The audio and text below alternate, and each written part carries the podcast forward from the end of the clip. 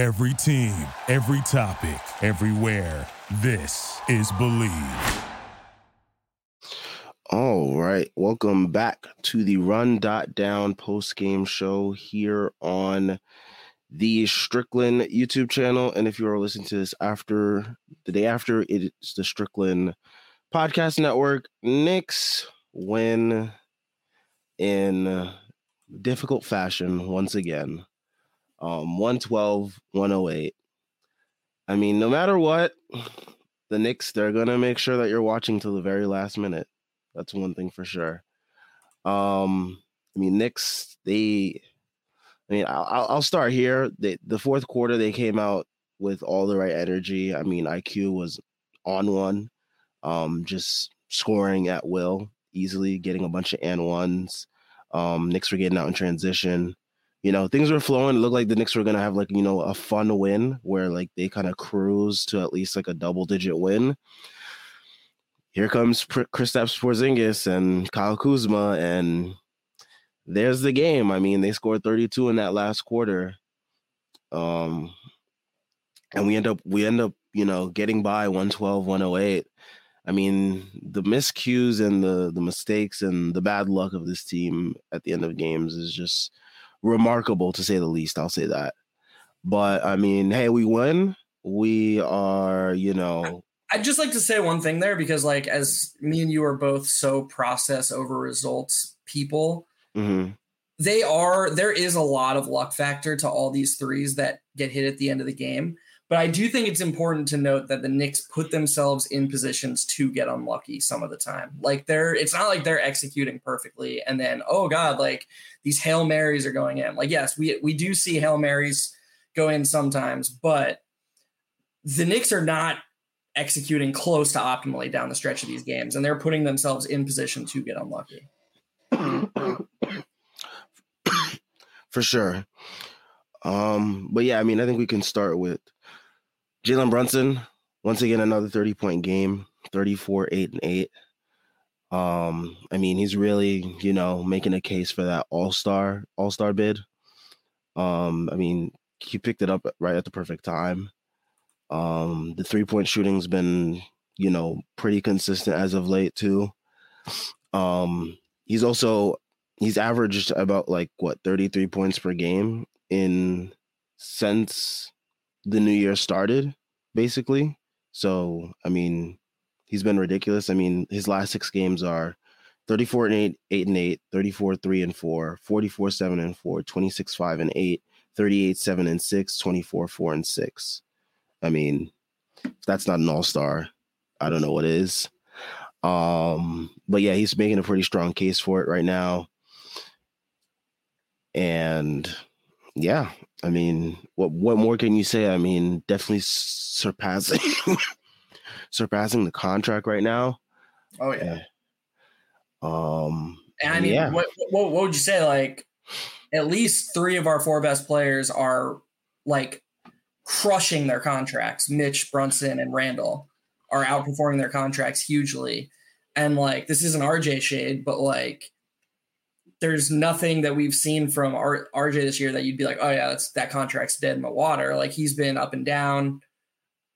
But the point is, is that we have a bunch of good money on the books. Uh, to your point about Brunson, like just we're just bl- like the Knicks are just blowing these contracts out of the water. For sure. Yeah. So I mean, Jalen Brunson, you know, he got things rolling and like the second and third quarters they were really his quarters where he kind of he really put his mark on the game. Um but yeah i mean he's been dominant. He's been you know he he's been what you know you want from an a point guard that you know you expect to be your all-star point guard your um your leader on the court like he's doing it all. So yeah, he uh I mean, definitely an all-star. You still want him to run the offense a bit more. Like I, I know it's nitpicky, but when you're as good as he is, it's okay to be nitpicky. And I mean, I started keeping track because I'm psychotic. Neither Grimes or RJ touched the basketball for the first four minutes of the third quarter. Like not like had a play run for them, not shot the ball. I'm saying the ball literally did not hit their hands on the offensive side of the court. And Mitch it only touched his hands because he got an offensive rebound. Like, I get it. I get that Brunson and Randle are the team's two best players, but you don't see, you know, the Warriors out there just running like even when they had Steph Curry and Kevin Durant, they weren't just out there running Steph KD pick and rolls. You know, it was they knew the best way to win a basketball game was to be more democratic and to run team offense. And yeah, we might be giving ourselves a slightly be- better chance of winning a game in January, but this team's ceiling will raise if everybody is locked in and everybody is at their best going forward. And the way to get everybody at their best is to get everyone involved. Yeah, definitely. I mean, I'm 1000% with you there. Um, definitely getting guys involved just like prepares them even for like stuff like prepares them for playoffs. I mean, like this team, the way they're projected, it looks like they're probably going to be a playoff team. If guys aren't used to, you know, getting some type of rhythm in game when it comes playoff time and they're they're like needed to like be a release valve for guys like Brunson and and Randle when they're getting doubled, are they going to be as prepared as we want them to be because they didn't get the the reps that, you know, the reps and the rhythm in game that they should have. Um but yeah, it's all it's all stuff to think about. And the funny thing is there is I think that's why Thibs has been leaning on Quickley more because mm. I think that he he trusts Quickley more than RJ and more than Grimes. Like to go a few minutes without touching the ball and to stay ready. I think that's a big part of his trusting Quickley. Like I, he has all the reason in the world to trust Quickley, And like tonight, tonight was maybe the best Thibs game of the entire season that I was thinking about it. Like so many things that I, I, you still don't love the offense down the stretch. You still don't love like the the wild minutes. Um, but like we were talking about it before we hopped on, you know, like Brunson playing 40 minutes is kind of defensible tonight because Deuce just doesn't have it. And like Thibs, we can ask Thibs to, you know, change some small things, but you can't ask him to change his DNA. He's going to go out there and he's going to try to win this game. And he just didn't think Deuce gave him a chance of winning this game. And he played Brunson the first 12 minutes of the third, played him the first few minutes of the fourth, and then got a comfortable lead and was like, okay, we'll try to get Deuce back out there. We'll try to see how that goes. And then bam, five points given up immediately. And like, it's unreasonable to ask Thibs to just sit on his hands and be like, I'm to not care about winning this game because Brunson needs to play 38 minutes instead of 40. That's crazy. Um, but as far as good things Thibs did, you know, in the first quarter, he staggered the threesome of Grimes, RJ, and Quickley. He brought Quickley in for Grimes. And then when it was time for Grimes to come back in, he brought him in for RJ. And at the end of the first half, you had Quickley played 16 minutes, Grimes played 16 minutes, and RJ played 16 minutes. I'm pretty sure it was almost exactly even. Now, the optimal endpoint is for Quickley to play 16 minutes and a half without it being 16 consecutive minutes. That is the optimal endpoint.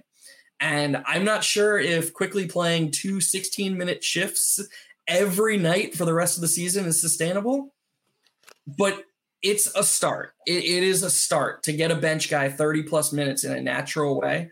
I can't, I, I really think this was the best Thibs game from a rotation standpoint that I can remember. You know, he let Obi stay out there a little bit longer, even when that lineup was struggling.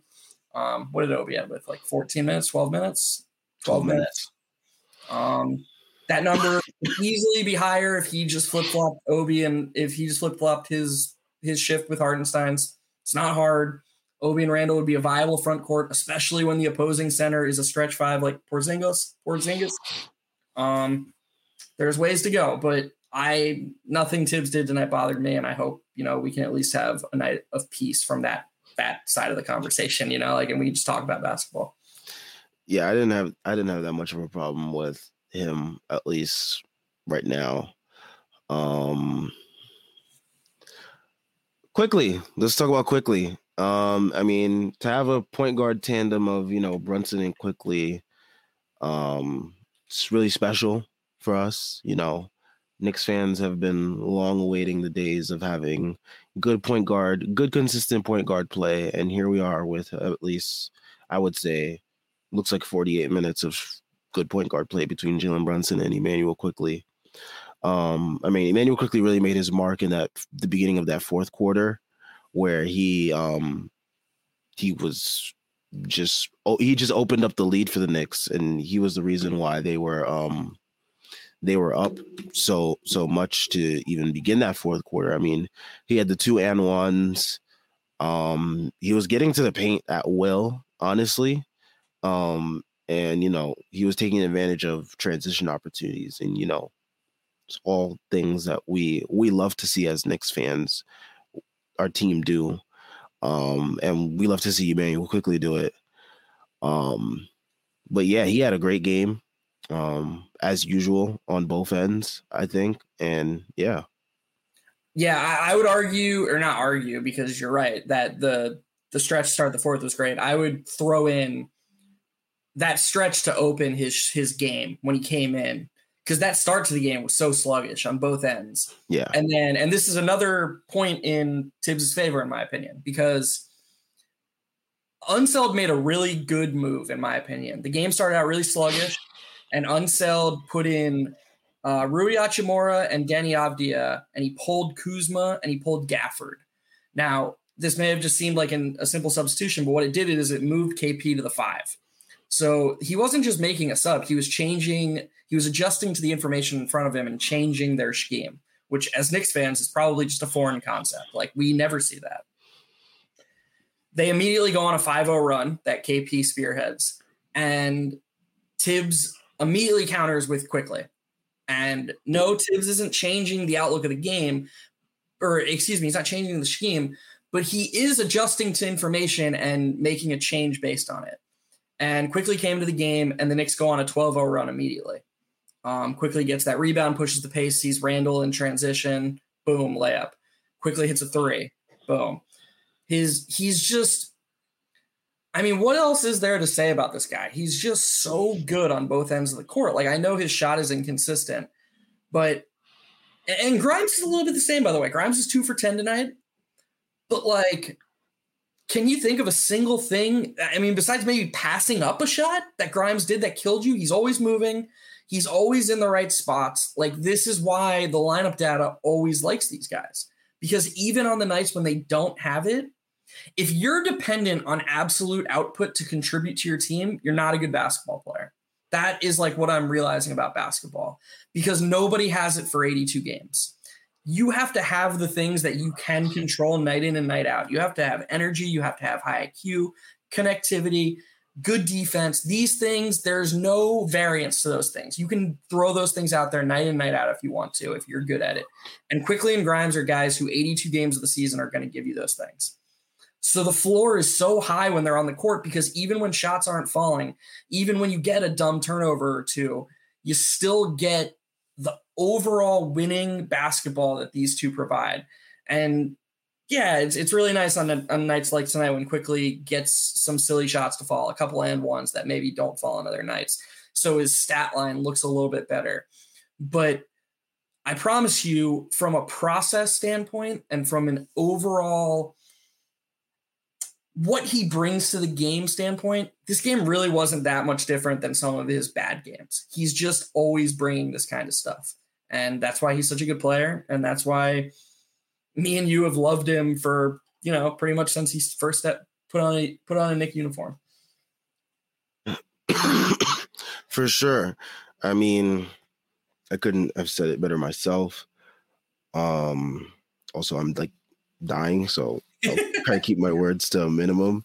Don't worry, um, I'm uh, I'm pretty talkative, so I'm sure people are sick of me me me going on and on already. So, but um, but yeah, I mean, I mean, the other parts of this game, I guess we can talk about um before we get into comments are you know the other three starters or the other four starters because we only talk about Brunson as a starter, but um Grimes he was as you said he was two for ten. Um, you know, he's always active. So, you know, that's something that, you know, like you said, even when he's not, sh- even when the shots aren't falling, uh, you, as you grouped him and in Quickley, um, Grimes is the same way. I mean, defensively, he's still bringing you stuff. Um, and you know, he's still uh, um, Grimes is always still attacking the rim as well. So you know, there's always that. Mitch had a rough game today. Um, the foul trouble. Um, I don't know what it what it is. What really was it today that like really got him in trouble with the fouls? I mean, that last one of those last fouls that he got where like Porzingis was like doing all these fakes and Mitch kind of stood there.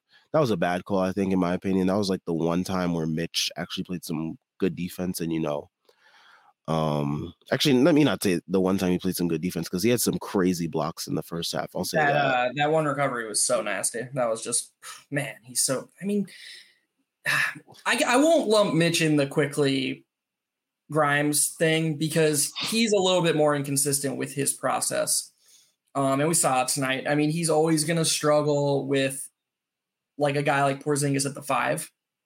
Um, that's just always going to be an issue for him because Thibs has basically instilled in him that like you're our defensive anchor. If we're losing at the point of attack, you have to save us. And so like we can kind of try to mitigate that. And you see us when we do it well, we have the uh the guys on the outside, they sort of hedge to make to to prevent the the center who's pick and popping from just catching shooting cleanly. But still Mitch ends up in no man's land a lot. And I think that's just hard for him. Um but he still, you know, like you said, he had a couple blocks. Um, and how many offensive rebounds he had? felt like a lot. Yeah, he had five offensive rebounds and three blocks. Like, yeah, he was in foul trouble, and I mean his his minutes weren't just the super positive they they've been all season, but five offensive rebounds and three blocks. I don't know. I'm not going to kill him for that. Yeah, I mean, it wasn't felt that much today because you know we're not playing like Porzingis was absolutely ass until he started like lighting it up in the fourth quarter. Um, so it really didn't hurt us that much that um Mitch was in foul trouble. Also, it helped that Hartenstein wasn't completely ass on defense today. So, you know, that helped as well. He had a couple good defensive possessions um today. He still can't make a layup. I don't know what's up with that, but yeah. I won't talk about Hartenstein that much because he's not really worth talking about that much. He had a fine game. He's yeah, just, he had an okay game. He's just he just is what he is at this point, you know. Like he he's gonna get killed. He's gonna kill you on the offensive glass. I would be, I would love to go back and look. The word uh, the Wizards had, the Wizards had twelve offensive rebounds. I would bet at least eight of them came with Hartenstein on the court. Like he's just he just isn't good at that. I don't, for lack of a better word, he's just not good at protecting the defensive glass or the rim, which is the weirdest part about the whole thing. Like, you can't claim to care about that and then just keep going to Hartenstein because he looks the part. He's not the part. They're getting to the rim at will, and they're get and they're getting offensive rebounds at will when he's on the court. In fact, I'll look it up, but I, I mean, he we're just so bad at defensive rebounding when he's on the court. Um, it's just you either if you're going to keep playing Hartenstein, then you have to flip his rotation with Obi to at least try to unlock the best version of Obi that we saw at the start of the season, the end of last season. And if you're dead set on the center, the true center who can protect the rim and rebound, then you just go to Sims. Like you have to go to Sims at some point because yeah, Sims isn't perfect, but he's closer to Mitch than Hartenstein is. I mean, and if that's all you're looking for, just go to Sims. Yeah, I mean, it's like he's trying to shoehorn. Um, he's trying to fit a, a round a, a, a round piece. No, he's trying to fit a square piece in around in around. He's trying to fit a square peg in a round hole. Yeah, with Hartenstein trying to make him be like Nerlens Noel like slash Mitch Robinson esque, and it's just that's not who he is. But also like, I mean, like Hartenstein is who he is. You're not going to change him, and Hartenstein looks like he's trying his best to adjust to the new and role like, that he's in. That's that's such a good point too. Like because you almost feel bad for the guy, like because you saw it tonight. You saw how into it he gets. Like, I, and I know they're NBA players and they're getting paid a lot. Like, woohoo, he cares. But like, he's not just like caring because he's getting paid. You can tell he wants to be good for this team. And like, he just, the truth of the matter is, is that Thibs isn't going to let him do what made him excel for the Clippers last season. That's oh, not going to be a thing. Yeah.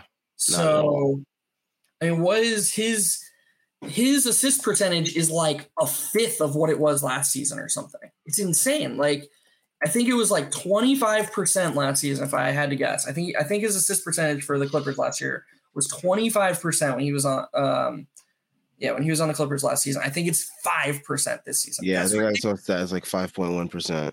Yep, 5.3% this season, uh 20 per, 20%. So a quarter of what it was last season. That's not like regression. That's not a player getting worse.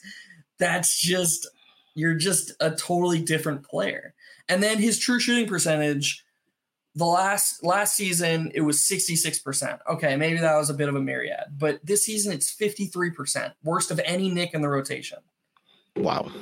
I mean, what, is he taking worse shots? I, I mean, no he he's just not getting the good looks he was last season because his role is totally different. Um, and this is by no means a defensive Hartenstein. This is not me saying like, oh, poor Hartenstein, because he is an NBA player who's being asked to do stuff that's not that hard, or excuse me, it is hard, but he should be able to do it. He should be able to box out. He should be able to get rebounds. He should be able to protect the rim. Like that's like to make a layup. He should be able to make a layup. Like yeah, exactly.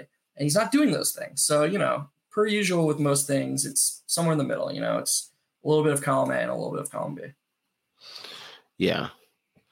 Um, as we said before, you know, we thought Randle, um, he had a pretty okay game today. I mean, he had that, you know, foul on the three pointer that you know a lot of people are to remember, and you know, especially if we had lost that game, that would have been a really hard sticking point. Thankfully, we were able to, you know, win it. I mean, he also missed that free throw that would have also been like really killer if we lost the game. Um, thankfully, we didn't lose. He had 23 and 16 on 8 of 19 from the field. Hit a big three um, down the stretch. Um, he also had a, a block down the stretch as well. I want to say about that block. Uh, I meant to tweet something about it, but I didn't go back and watch that block. Anyone who's listening, that was an unbelievable effort from Randle and like maybe a play he doesn't make last season because he doesn't even bother getting back on defense. That was Quickley though. Like Quickley baited Wright into. So first of all, if you watch Quickley when Wright is around the three point line, Quickley takes a step forward and then takes a step back, just baiting him into making the wrong decision. So Wright gets a little bit more methodical. He slows down and then Quickley slides with him slows him down even more, doesn't foul, and all of this allowed Randle to recover. Those couple of seconds that Quickley saved before the layup was about to be made were everything on that play. That's just another example of what a winning player he is. He's just he's an he's an amazing player, and yeah, I just I'm, I'm sorry to interrupt you, but I thought that was important to point out about that play. Great play by Randle, but very very great play by Quickley to to to keep him from scoring immediately. Yeah. So I mean, despite you know Randle not you know having the most eye popping game, I mean he's still killing it on the boards. Um, and and he's doing Sam what me and you bitched about him not doing last year. I would argue that mu- many more of his rebounds this year are contested. He's still not boxing out the way you'd like to see him, but he's battling in there. Yeah, yeah, he definitely is. Um, RJ, uh, this game was a little, you know, meh for RJ. Um, offensively, he was all right, you know, 17 points, seven for 13 from the field.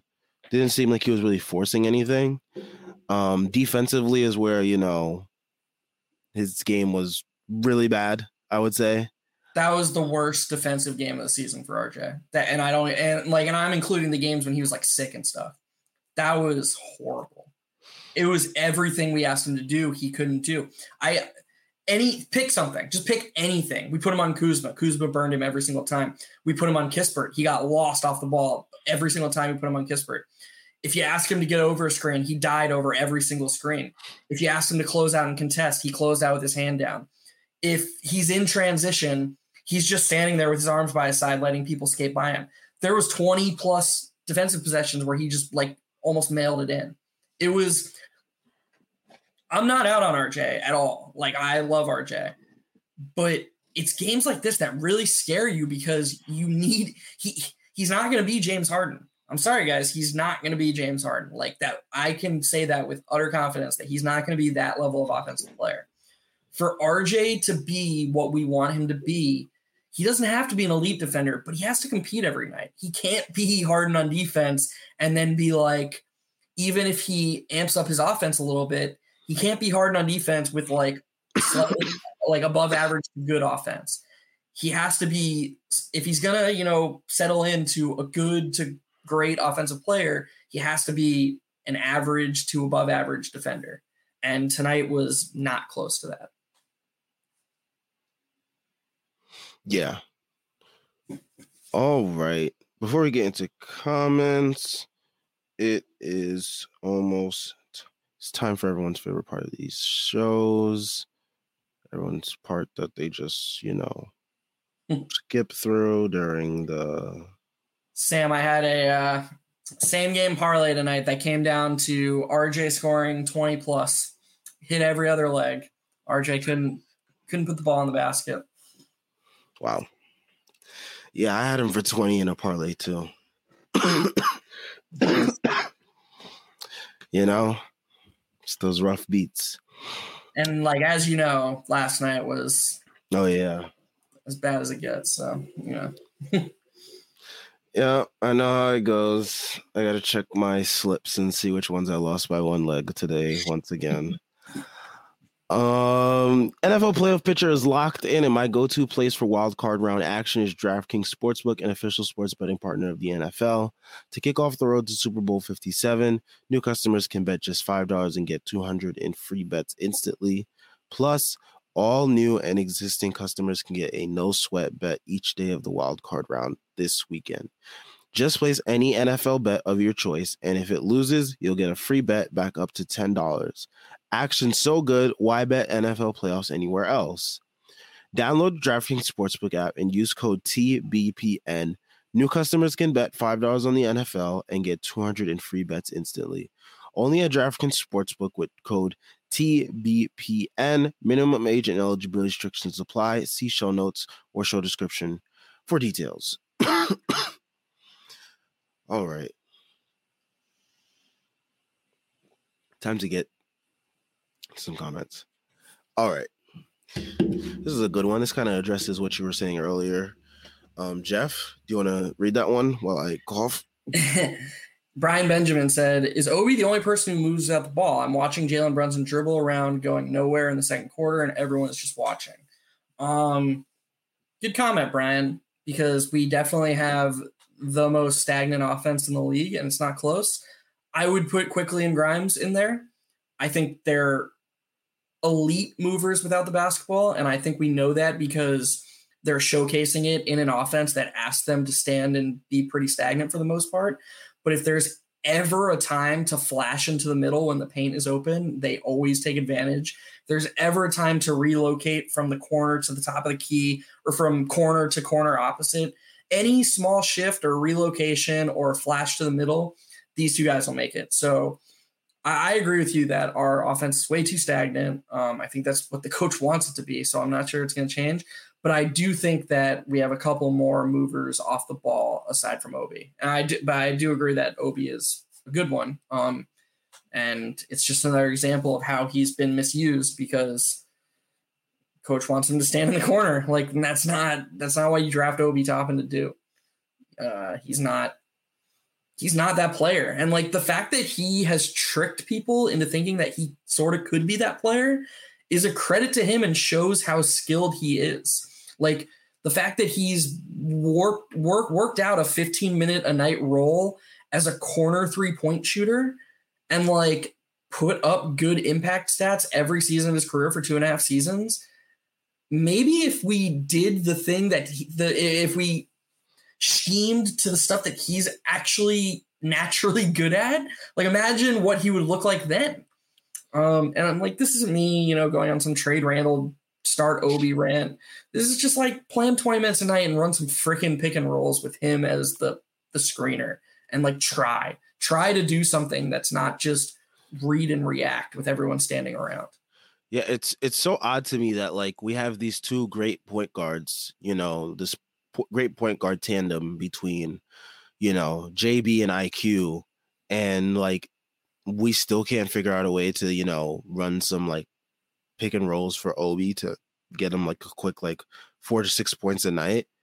Like, what happened to you know all those plays we ran? I mean, that first game of last year, it seems like we, we ran so much more stuff for Obi um versus the Celtics and like even like those games versus the Magic, like all those games that Taj and Nerlens Noel were out for in the mm-hmm. beginning of last year.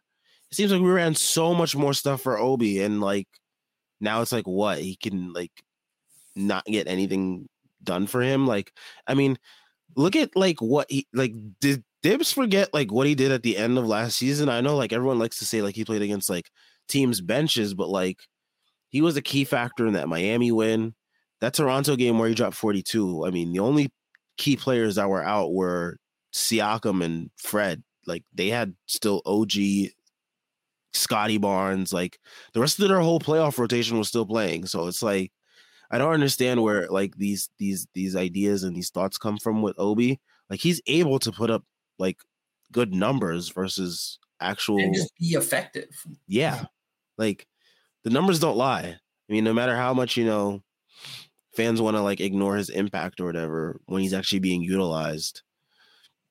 But like you said, it's a credit to him and how good he is that he's still able to carve out a role being something that he was totally not coming into the league. I mean, like he was like looked at as like the high flyer, the highlight guy. Um, and you know, he has done his fair share of that in New York, but like he's also been like thrust into this like be Steve Novak now because you had a hot start to the season. Like that's what he's become essentially. Yeah, uh, two things I have to say because I thought you killed it. So I'm just gonna be quick. Um, one regarding plays. Remember in that Celtics game, we ran that we ran that double screen and roll where Obi and Randle both screened and then Randle popped and Obi rolled and you shocker, you made the defense think about two different things. So like and one opened up and and Obi got that lob over the top. You have to defenses are too smart these days. This isn't the 90s. Like I know there's people who are like, "Oh, the 90s is the peak." No, you can't just run one simple action and then the defense is going to like fall asleep. There this is as prepared and as efficient as defense, eh, not to mention athletic and like fast and strong. This is as good as defenses have ever been.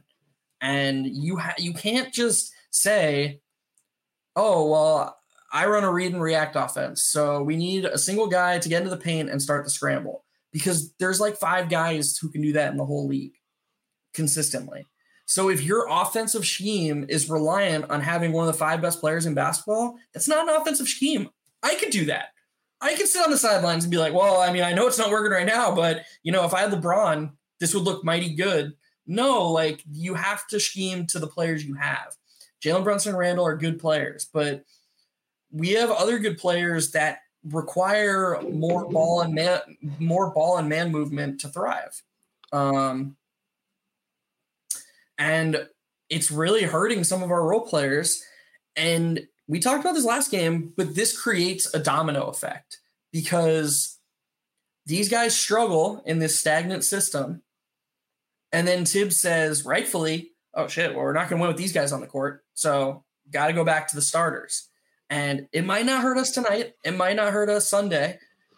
But eventually all these minutes they're going to add up and it's going to it's I promise you it's going to have a cascading effect whether it's fatigue or an injury down the line somebody can, you know, playoffs. Yeah, somebody can tag this right now and I promise you they'll be able to say, "Oh man, Geoff Geoff and Sam were talking about this on January 13th, you know, like this is part of the problem. Run an offense that allows more than two people to thrive. And I promise you, your problems will start to thin out because, you know, I, I hear people who defend, God, I can't believe I'm talking about Thibs again. I said I wasn't going to do this, but I hear people who defend Thibs say, Well, he wants to lean on his starters, and he he you're not going to win that way unless you have you know Derrick Rose MVP. Not going to win that way. This team's strength is its depth. This team's strength is its versatility. I promise you, you won't have to lean on. Uh, so, so, so you don't you don't build your team for only Brunson and Randle to thrive, because what you're going to end up doing is you're going to end up overtaxing them. You build your team so that so that the role players can thrive, so that you can trust them in these games, so that Randle and Brunson don't have to play 40 minutes for you to beat a team like the Wizards without Bradley Beal. That is how you have the most long-term success. And I'm sure some people think I sound like an asshole because I've never coached in the NBA, but I feel very strongly about this and confident in it. I mean, just watch other teams in the league and how they manage this type of stuff. Exactly. All right, let's see what other comments we got. Um, some drama in the comments tonight. I see some people battling. yeah, we got a battle between like Severance, Severance and Ace Bouchard, and I'll you know I'll address some parts of it very soon. I appreciate the passion. Yeah, um, on a night where we won, by the way, yeah. not even a loss. Imagine a loss. Um, but R and R says was watching the game partially. Was Kuzma cooking because we didn't have a bigger wing to throw on him? Um, I mean, it it seemed like the Knicks threw multiple options at him, but like Kuzma just had it going. Like he was just able to get to the rim a ton. Um, that's usually Kuzma's bread and butter. Just get into the basket a bunch. Um, but yeah, we we had was times where RJ was on him. Was possessions where Grimes was on him. There were possessions where um, Randle was on him.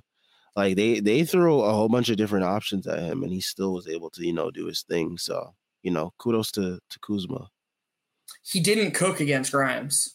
Yeah, and honestly, I would have gone Quickley on him in the fourth quarter. I know there's a huge size advantage. I don't care. Quickley, first of all, Quickley's long, and I, I, I mean, Kuzma's not going to bully him. He's gonna he's gonna see the size advantage. He's gonna try to shoot over him. That's what Kuzma does. And guess what? You know, if if Quickley stays in front of Kuzma, doesn't let him get to the basket, and Kuzma hits a bunch of jumpers, and you give up points that way. Sometimes you just gotta let him beat you. Um, what RJ was doing was unacceptable. We, we look, Kuzma's a great player. That's a that's a fine. That's a fair point by you, Sam. But RJ is supposed to be that guy. And if it's not gonna be RJ, just put Randle on him. Like honestly, I, I if I'm Thibs at this point, I understand the psychology of Julius Randle, and I I get that Randle gets up for this kind of stuff. And if Thibs just said to Randle, like, dude, Kuzma, who's like some might say in your tier, even though Randle's been better for sure, he's got 35 right now and he's cooking us, and you're the guy I trust to guard him on an island. I mean, I don't know about you, Sam, but I wouldn't have any doubt in Randle like taking on that assignment and taking it seriously at least. Um, yeah, I mean, I mean, if he's locked in, I don't have, I don't, I don't think that you know he'll have any issues with Kuzma.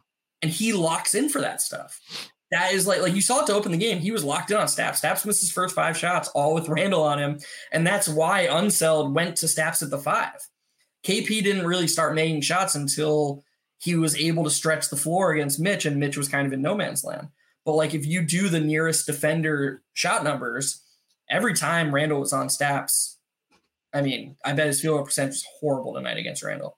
Um, and the other thing is something me and you talk about all the time Randle is the closest thing, even with Brunson. Randle is the closest thing this team has to a star. He gets away with contact more than any player on this team. He they they let him play around the rim. Now he had that friggin' I know that sounds dumb because he had that stupid foul on a three pointer, but that was like clear contact to the midsection, really obvious. I'm saying like when they're banging around the basket, you know, Randle gets away with more contact than like Quickley or any of the other role players around the around the hoop. And that's another reason to put Randle on a guy like Kuzma because it keeps him off the line a little bit. Definitely. Um all right, let's see if I can address some of this battle going on. Um sorry, sorry, Severin. I that's the last of Thibs, I promise. Um, so they're arguing about Randle at first, and they talk about Deuce. Um, so he says Deuce is fine where he is. He's learning. Maybe you should worry about Obi and not Deuce. I mean, with Obi, Obi's coming back from injury, so like it's gonna take him a while to get back into rhythm, and it's also hard to get into rhythm when you're playing the minutes that he plays. So there's that with Obi. Um, with Deuce, Deuce has been in the rotation for quite some time now. Um, he's been really on and off, a lot of off more than on offensively. Defensively, he does what he can at his size. Um, but yeah, I mean, I'm I'm not worried about Obi. I don't see a reason to be worried about Obi. Well, I see what he's saying. Like he's basically saying that Deuce, because of his defense, Deuce is going to give you guaranteed. There, there's a there's a higher baseline of production from Deuce. I think that's what he's trying to say. Um, I worry about Obi not uh, in like a vacuum as a player. I worry about how he's going to provide value to this team in this role because like it's just clear how misused he is. Um, and that's fine. I, I agree that with Deuce and Obi both mostly playing off the ball, not really initiating any possessions, not really getting any offense that isn't catch and shoot or catch and attack you could even make the argument that Deuce is like more impactful right now than Obi just because his defense is more impactful. Um, I just think that since Thibs doesn't really stagger, um, and you know, Deuce plays a lot of his minutes with both Brunson and Randle on the bench. His offense looks worse and it looks more harmful than maybe it would be if he got to share the court with Randle for a few minutes.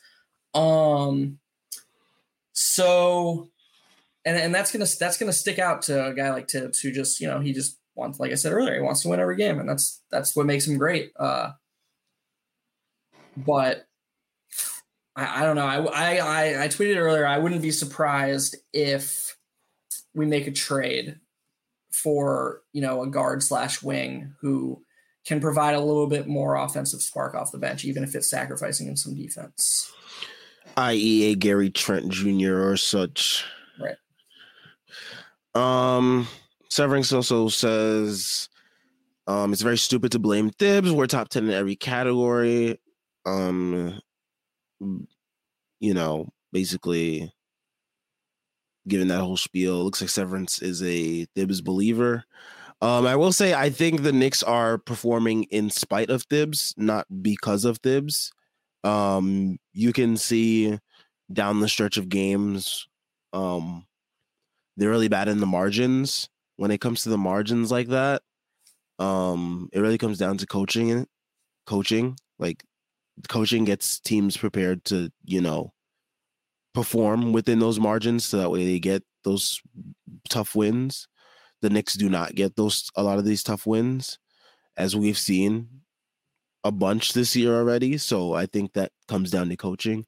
So I do I do think although the Knicks appear very successful and they have the profile of a of a contender, they are clearly not one, mainly due to, you know, obviously not having you know, top end star talent. I mean, that's kind of mitigated by the fact that we have like a lot of depth. Um, but like it's like there's mismanagement of the depth, and that comes down on coaching and like, you know, all the late game stuff. That's also on coaching as well. Um, but yeah, I mean, I think it's in spite of Thibs that they're top 10 in a lot of categories rather than it's because of Thibs. I, I'm gonna half agree with you. I don't think that I don't think the Knicks have like an overwhelming amount of defensive talent. I think they've got Quickley Grimes, and Mitch. That's mm-hmm. like the defensive talent. That Thibs is for the third year in a row, you know, top 10 in defense, has the Knicks top 10 in defense.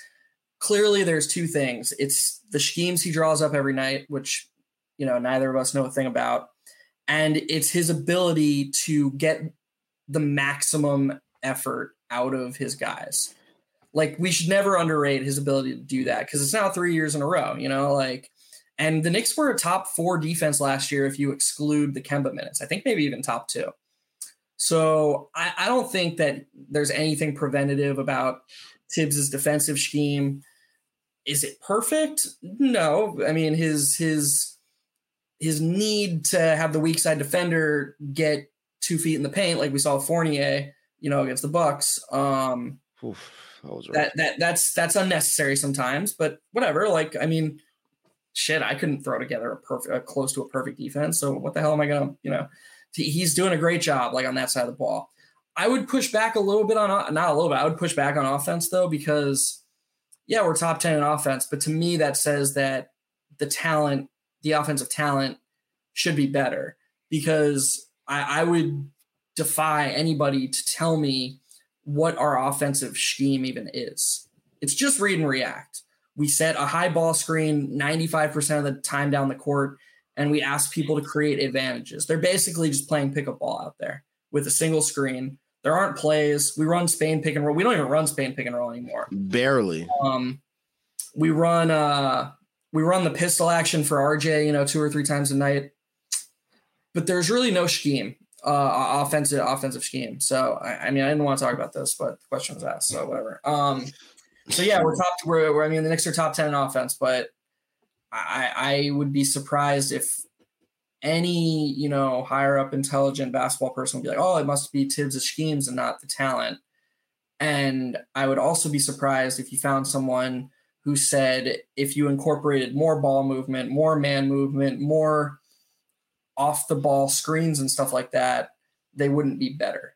So uh, I, I half agree with Severance. I, I, think the defense, Thibs will always deserve credit for putting together defenses, but I don't think the offense, that the top 10 offense can be just credited to Thibs. And I think that, like Sam said, he is restrictive in certain ways.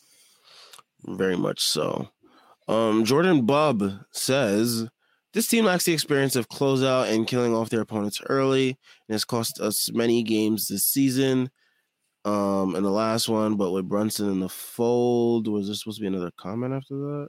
Um, I don't know, but um, yeah, I mean the team does lack experience with um with closing out games, with you know handling pressure in those moments luckily tonight we were able to, you know, once again get away unscathed. That's like two straight games that we're like having to like claw away after like building ourselves a pretty substantial lead with um time to go. So, you know, it is a little bit concerning that, you know, and it's not even against like really good teams. It's against like the Pacers who are like right in our tier or at least they're in our tier only due to record, but I think our talent out outmatches their talent. Um, and with the Wizards, I mean, they're without Bradley Beal, and you know, that's that's a lot for them. So you know, the fact that we're like having to crawl or claw away from these games, like partially scathed, it's you know a little bit concerning. So you know, we'll see how they continue to handle it. I mean, we're halfway through the year, so it's like, how much more time could you possibly be waiting to see what happens with this team? But yeah, I know people want to talk about coaching with that, but tonight it wasn't. Yeah, tonight was just like it was like just guys just getting hot. Nearly and, on you know, players, yeah. You know, KP getting hot from three. Kyle Kuzma starting to heat up towards the end of the game. He ended up with like 40 points tonight. You know, it's just you know, it's just a classic case of, you know, guys, you know, lighting up the Knicks. Simple as that. Yep. Um, and I thought we got mostly good offensive looks. Quickley missed a wide open corner three. Grimes missed an open top of the three key. Like, I mean, the thing is, is that, and, and this is gonna sound so hypocritical because I just spent five minutes, you know, complaining about it. R- the read and react offense is gonna work more against worst teams, like worst defenses, because they have less capacity to stay in front of a guy like Jalen Brunson.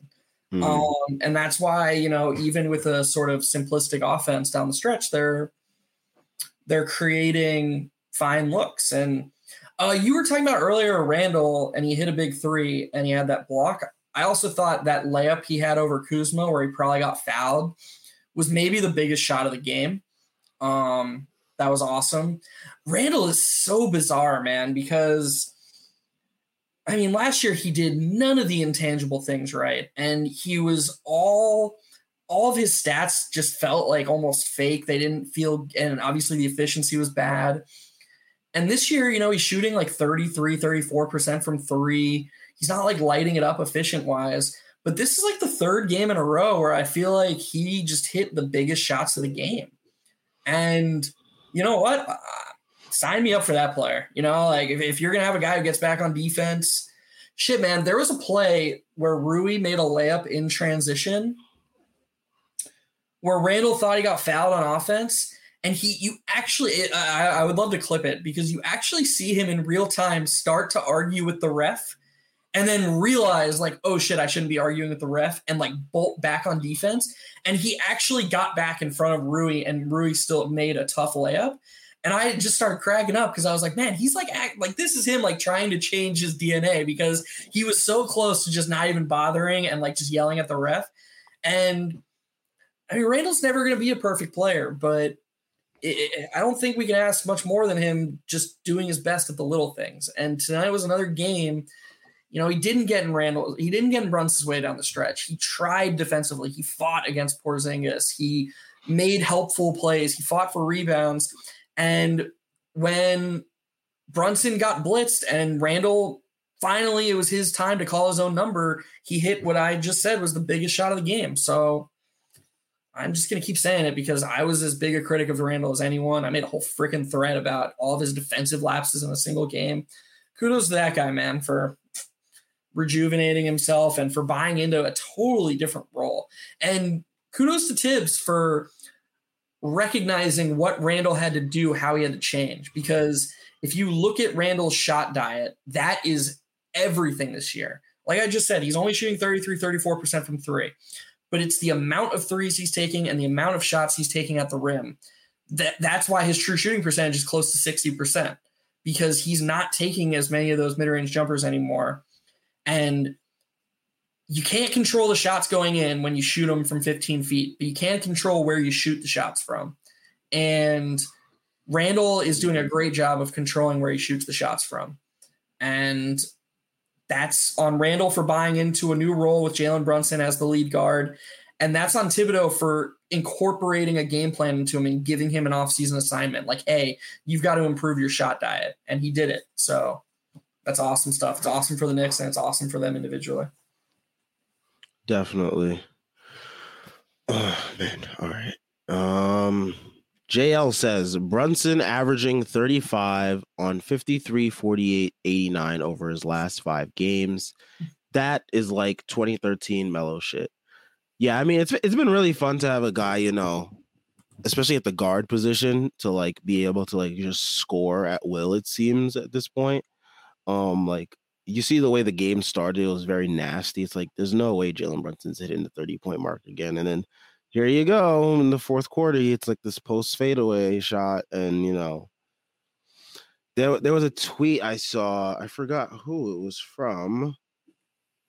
Um, if I can pull it up, but they like they were just like talking about like his footwork and the way he's able to like be so crafty and maneuver himself and doing all of that at his size is just like so remarkable that you know you never expected someone of that size and like to, and someone that doesn't have any athleticism really or like is not like a freak athlete at that size to like yeah. have the star profile that he's developed into. Here it is from Jonathan Wasserman.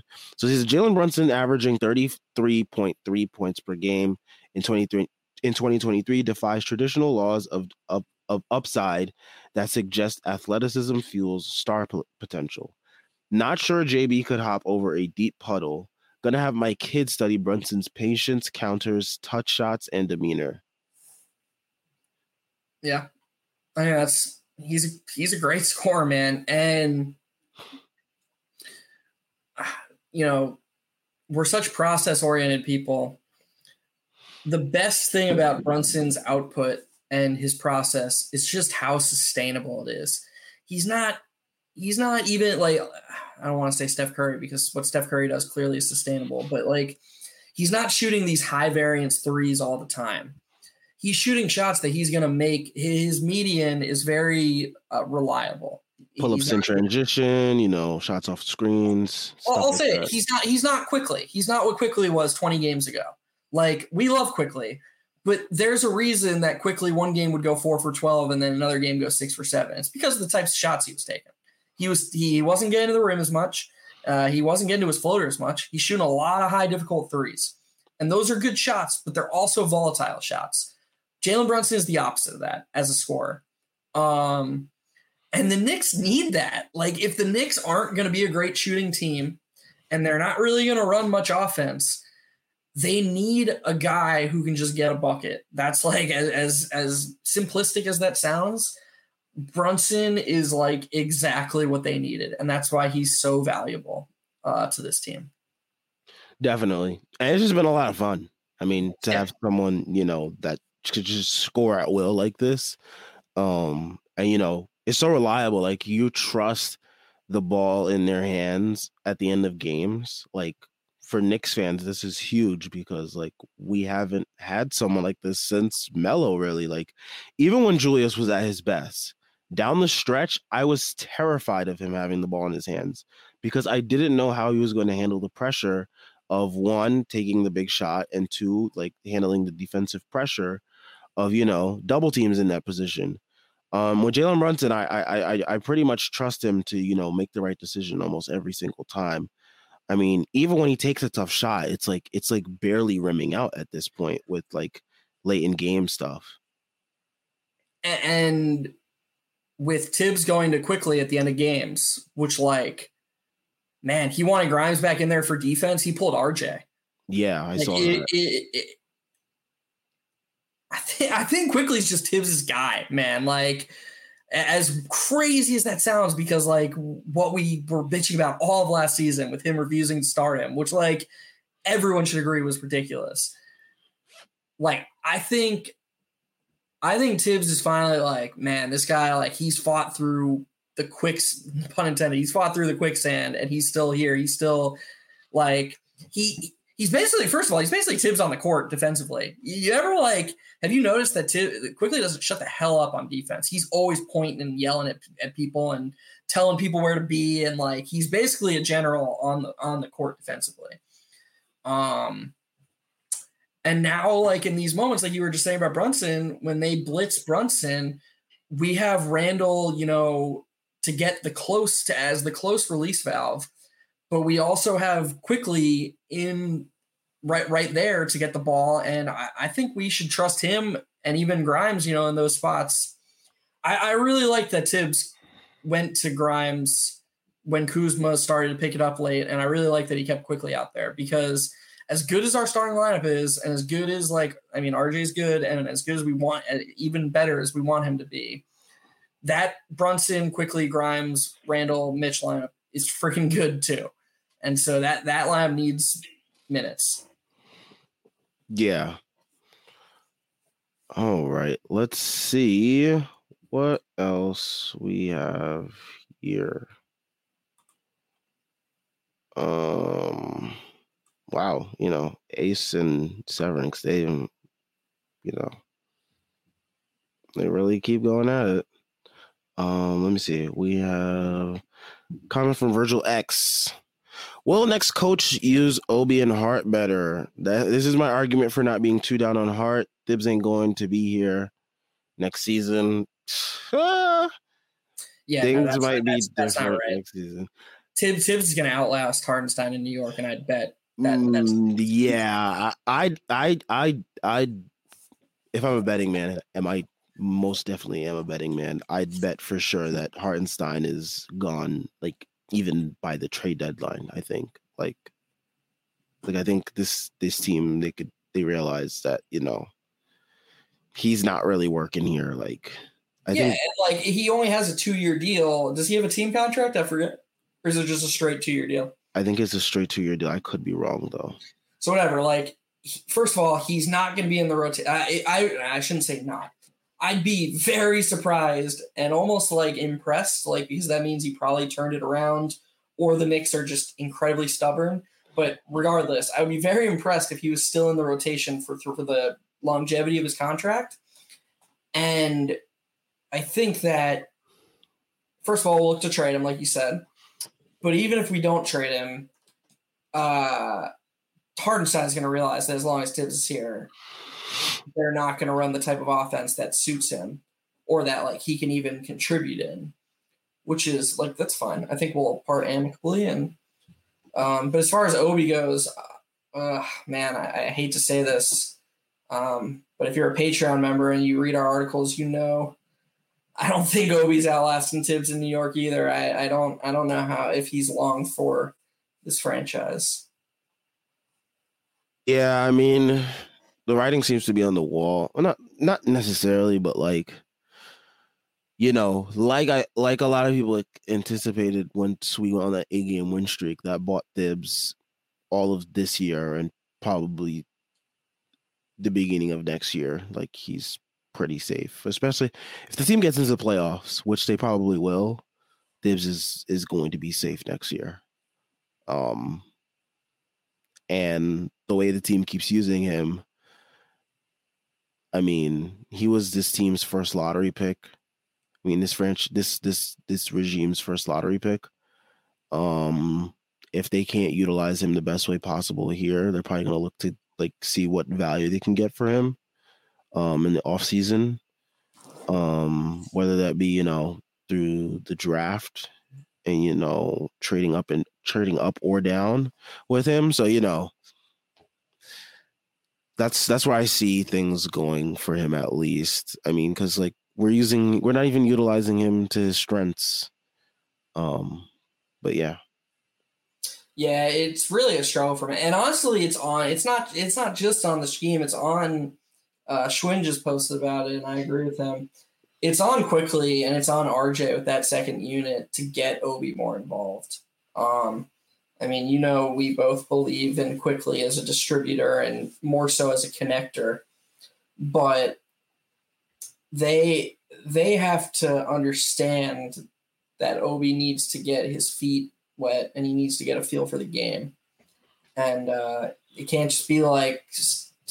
I mean, this is reverting to early midway through last season when Obi would go, you know, two three minutes without touching the ball and then catch it in the corner and I mean, at least he's not hesitant. At least he's not. Do, I mean, at least he's letting I mean, fly. Yeah, he, he's letting it fly, and he's been cold recently. But like, I, I said this last season, and like, it remains true. It's so funny because when a guy like Obi Toppin, who spent his whole life, his whole basketball life until the NBA, being the primary focus on any basketball court he stepped on, he touched the ball whenever he wanted to. He played major minutes whenever he wanted to to ask him to go out there and stand in the corner and shoot once every three minutes, it's, it's not a shock that his efficiency numbers are volatile. That's not surprising at all. And what do you know? Obi's efficiency numbers the last 15 games of the last season, it wasn't because the competition was bad. It wasn't because it was random. It was because he was playing 25 plus minutes every night and he was a focal point of the offense, shooting 10 to 15 times a game that's how basketball works. Um, and I, I just I, I, think that Obi, I'm not trying to give him out. Like it's on, like I said with Hartenstein earlier, it's on Obi to make it work. But two things can be true at once. We're not we're just not using them to the best of his capabilities, and that's that's just a fact of the matter. Yeah, all right, let's start talking about next game. So next game is on Sunday, 1 p.m. Oh, that's interesting. Um, at Detroit. Um, Knicks are nine and two in their last eleven road games. Best road team in the league, I think, at this point. Mm-hmm. Um, you know, going on the road versus a bad team. The expectation is to win, to win comfortably to maintain that comfort throughout the whole game. Um, but yeah, 1 p.m. at Detroit against the 12 and 34 Detroit Pistons. Knicks should win this game. They should win it comfortably. I mean, the game plan should be like just come out and put your foot on their neck to start the game. Like, I really don't know how other well other way to put it. Like, this team they they they know that they're better than Detroit. Like, we all know that they're better than Detroit. Mm-hmm. Um, so like the game plan should be simple. Just come out and you know be serious. Don't play with your food, and you know mm-hmm. the game should be over by the third quarter. I will say, um, I like I like how Detroit's been playing recently. Yeah, they've been competitive. Burks has been really good recently. Um, Bojan was doing well. I'm, i feel like he got hurt or something, but I think he's going to play Sunday. Um, Killian, before his suspension, was playing the best basketball of his life. Um, Duren has pretty much locked in that center role. And Duren, I'll, I'll be honest, Duren is the type of guy that uh, I made a prediction before the Pacers game that we would kill them, and I was always right. I'll make another prediction. We're going to be impressed by Jalen Duren when we when we watch this game because, first of all, he's going to battle with Mitch on the inside, and second of all, um, with the type of offense the Knicks run, the center for the opposing team is put through it a lot. He's got to make decisions. And Duren's going to make some mistakes. But if they let him switch onto Brunson or Quickley or RJ, I think we're going to be annoyingly impressed with how he holds up in terms of that ball defense uh, for an 18 year old kid. And that's the type of thing that, you know, can make this offense, you know, maybe look a little bit worse than it actually is. I do agree. I think we're going to win. Um, and I think we should win. But uh, I'm just saying, I, I, hope this team, and I, I, don't want the fans to, you know, just totally sleep on Detroit because, you know, they're going to go out there and try to, and they've got. A uh, funny thing is, is that people always call for other teams to like tank and stuff, but, and that's what kind of what the Pistons are doing, especially with Cade out. But now you just have a bunch of guys who are like young and just gonna try their absolute hardest. You know, like in a weird way, the Pistons are gonna be getting better efforts with this rotation, guys playing for their NBA careers, guy young guys trying to show they belong as a part of rotations.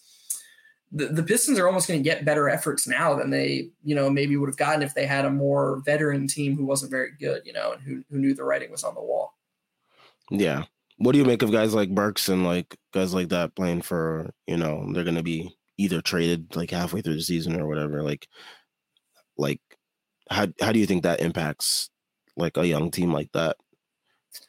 I mean, it can be it can be shaky, but I feel like Burks and Bojan. First of all, it's not their first time around the block. You know, like Burks was Burks was he was pretty much as good as gone from New York last season. You know, like everyone wanted him traded and they stuck around. But I think he's they're, they're professionals. They're going to play well, and you always hear from locker rooms how much the young guys it just seems like the NBA is a really tight knit community, and I can't imagine, you know, especially with a coach like Dwane Casey, who is actually pretty similar to Thibs. Um, he de- but he definitely gets guys to play for him. He definitely garners respect.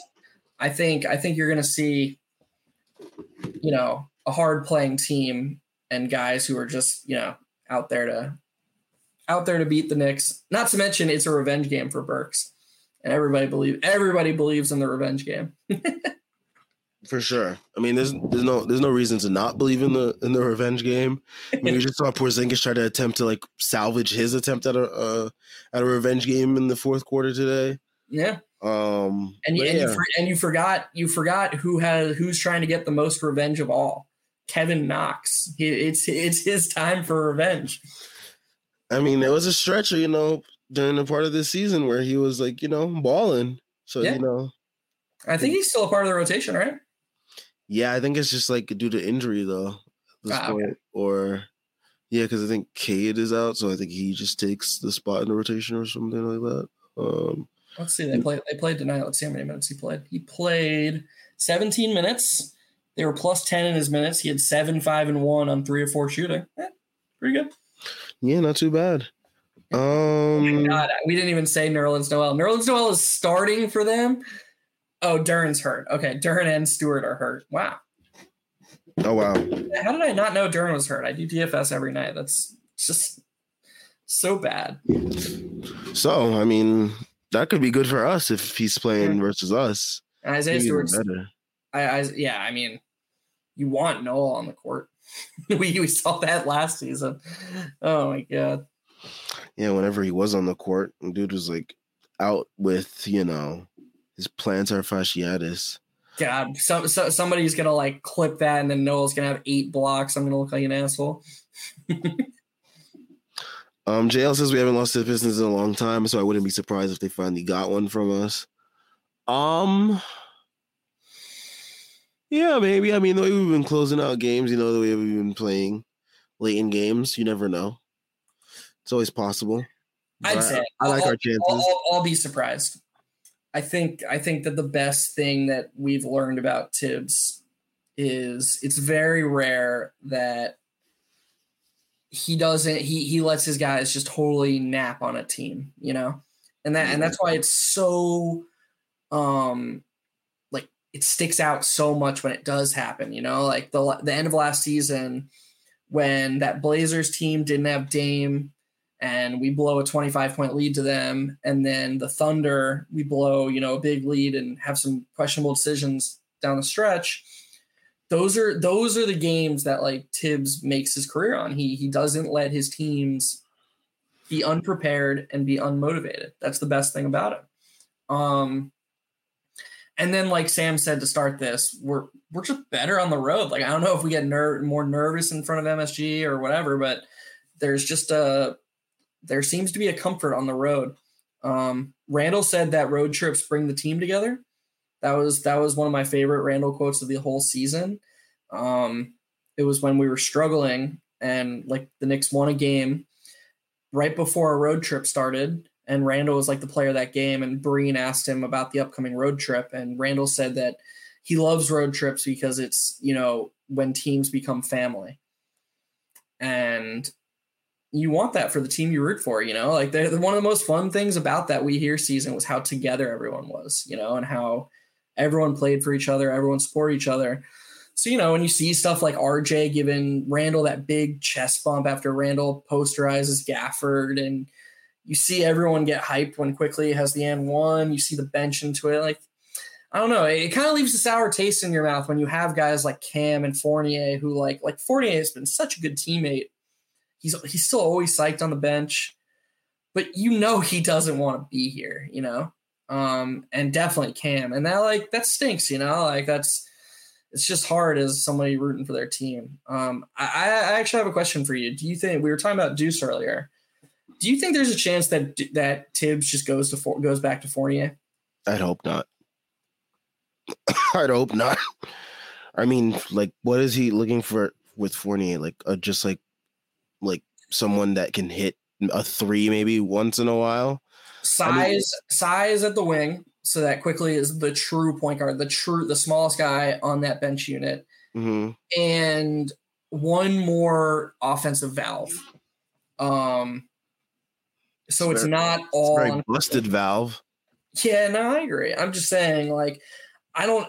I'll be honest. I don't know how many more of these Deuce performances Thibs is gonna put up with because the, the, it was. We're learning now. I forget who it was. I forget if it was Jeremy, if it was Chris, or it was somebody. But we're learning now that Deuce is in the rotation because of the front office. Mm-hmm.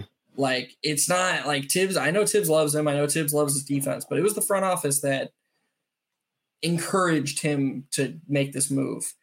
At the end of the day, Leon always says it. Thibs has the final. Thibs does have the final say. Mm. And you know, a few more games like this from Deuce, and I, I honestly could see him being like, "All right, we're gonna try it, and we're we're gonna go back to him off the bench and see if that's better." I hope not, because like, if you put Fournier in the rotation, you can't have him playing with with Hartenstein, but that's where most of his minutes are gonna end up and, coming and next to. Like that's just a tire fire situation right there defensively, and yep. you, we don't need that. Um. All right, I think this is a good place to you know end things, as I am partially falling asleep and my mm-hmm. voice is my voice is leaving me. Um, shout out to everyone that. What was that? I was just gonna say you got some TV to watch. Hopefully, if I can like stay up. Um, but yeah, um, shout out to everyone that tuned in. Shout out to everyone that left a comment. Um, shout out to Severinks and Ace Bouchard. Um, you know, going at it. Yeah, we love um, the passion. Yep, we do. Um, we'll be back on Sunday after the Knicks versus Pistons game. I'll probably be tuning into some Giants playoffs as that will probably be going on. Let's get a uh, prediction. What do you think's happening? Giants, Minnesota. Man, I want Giants to get the revenge because you know they beat us on like some BS field goal. Yeah. Um, we like we had them dead to rights in that game. Like we would have won if that game probably went to overtime. I think, in my opinion. Like, aren't the Giants just a better team? I mean, yeah. I mean, a lot of people don't trust the Vikings because it's like Kirk Cousins and and like, because they they what were they? They were like 12 and 0 in games decided by 3 points or less or something. I'm pretty sure I'm going to check now. Yeah, um they outscored dude, they were outscored this season. They went 13 and 4 and had a point differential of minus 3. Yeah. That's impossible. yeah, they got really, you know, lucky, I guess you can yeah. say especially against us with that like what was it a 61 yard field goal? Like i think but i i hate the fact that so many people are on the giants like it's I so just, that's so funny that you say that man. My friend said the same thing. I texted him this morning and i asked him and he said everyone's on the giants. It's going to be a letdown game.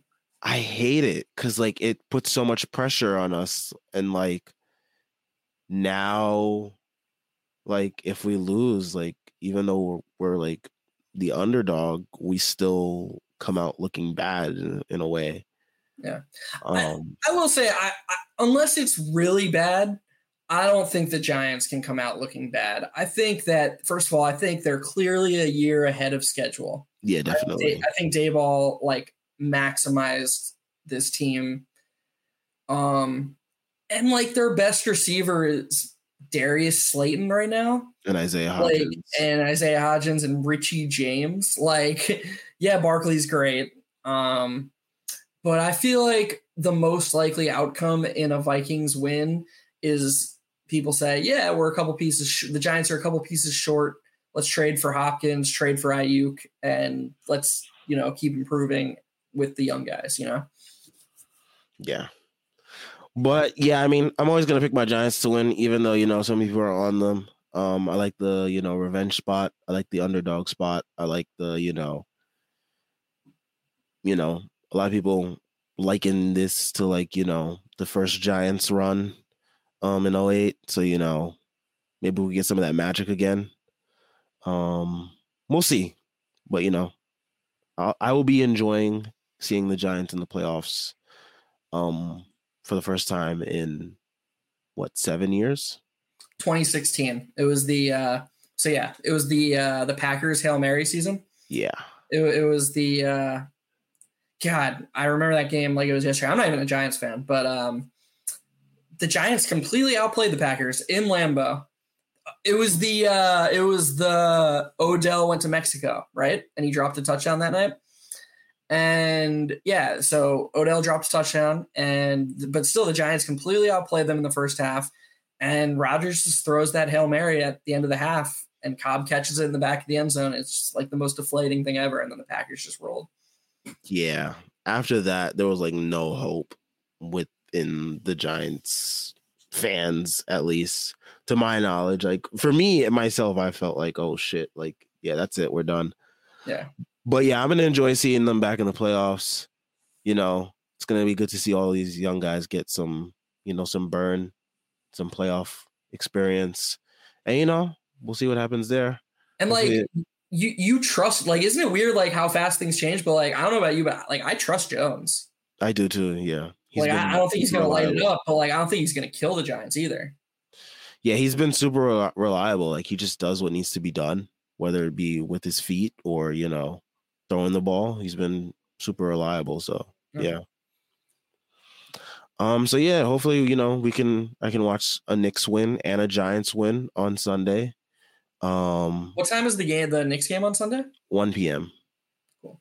The Giants is at 4:30, so you know, back to back. Um, but yeah, shout out to everyone that tuned in. Um, definitely check out everything Strickland related in the description. We got links to the site, merch, Patreon, and Twitter. All great ways to support us. We are also on Instagram at the strict.land.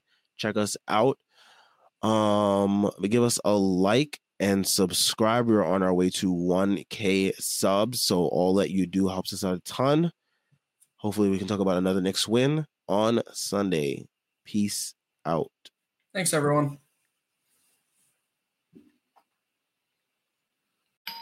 Our house is a mess. Come on in. I'm Amber Wallen, internet comedian, plant queen, and host of your new favorite podcast, Fly on the Wall. Okay, that's pretty presumptuous to assume that this is going to be their favorite podcast, by the way.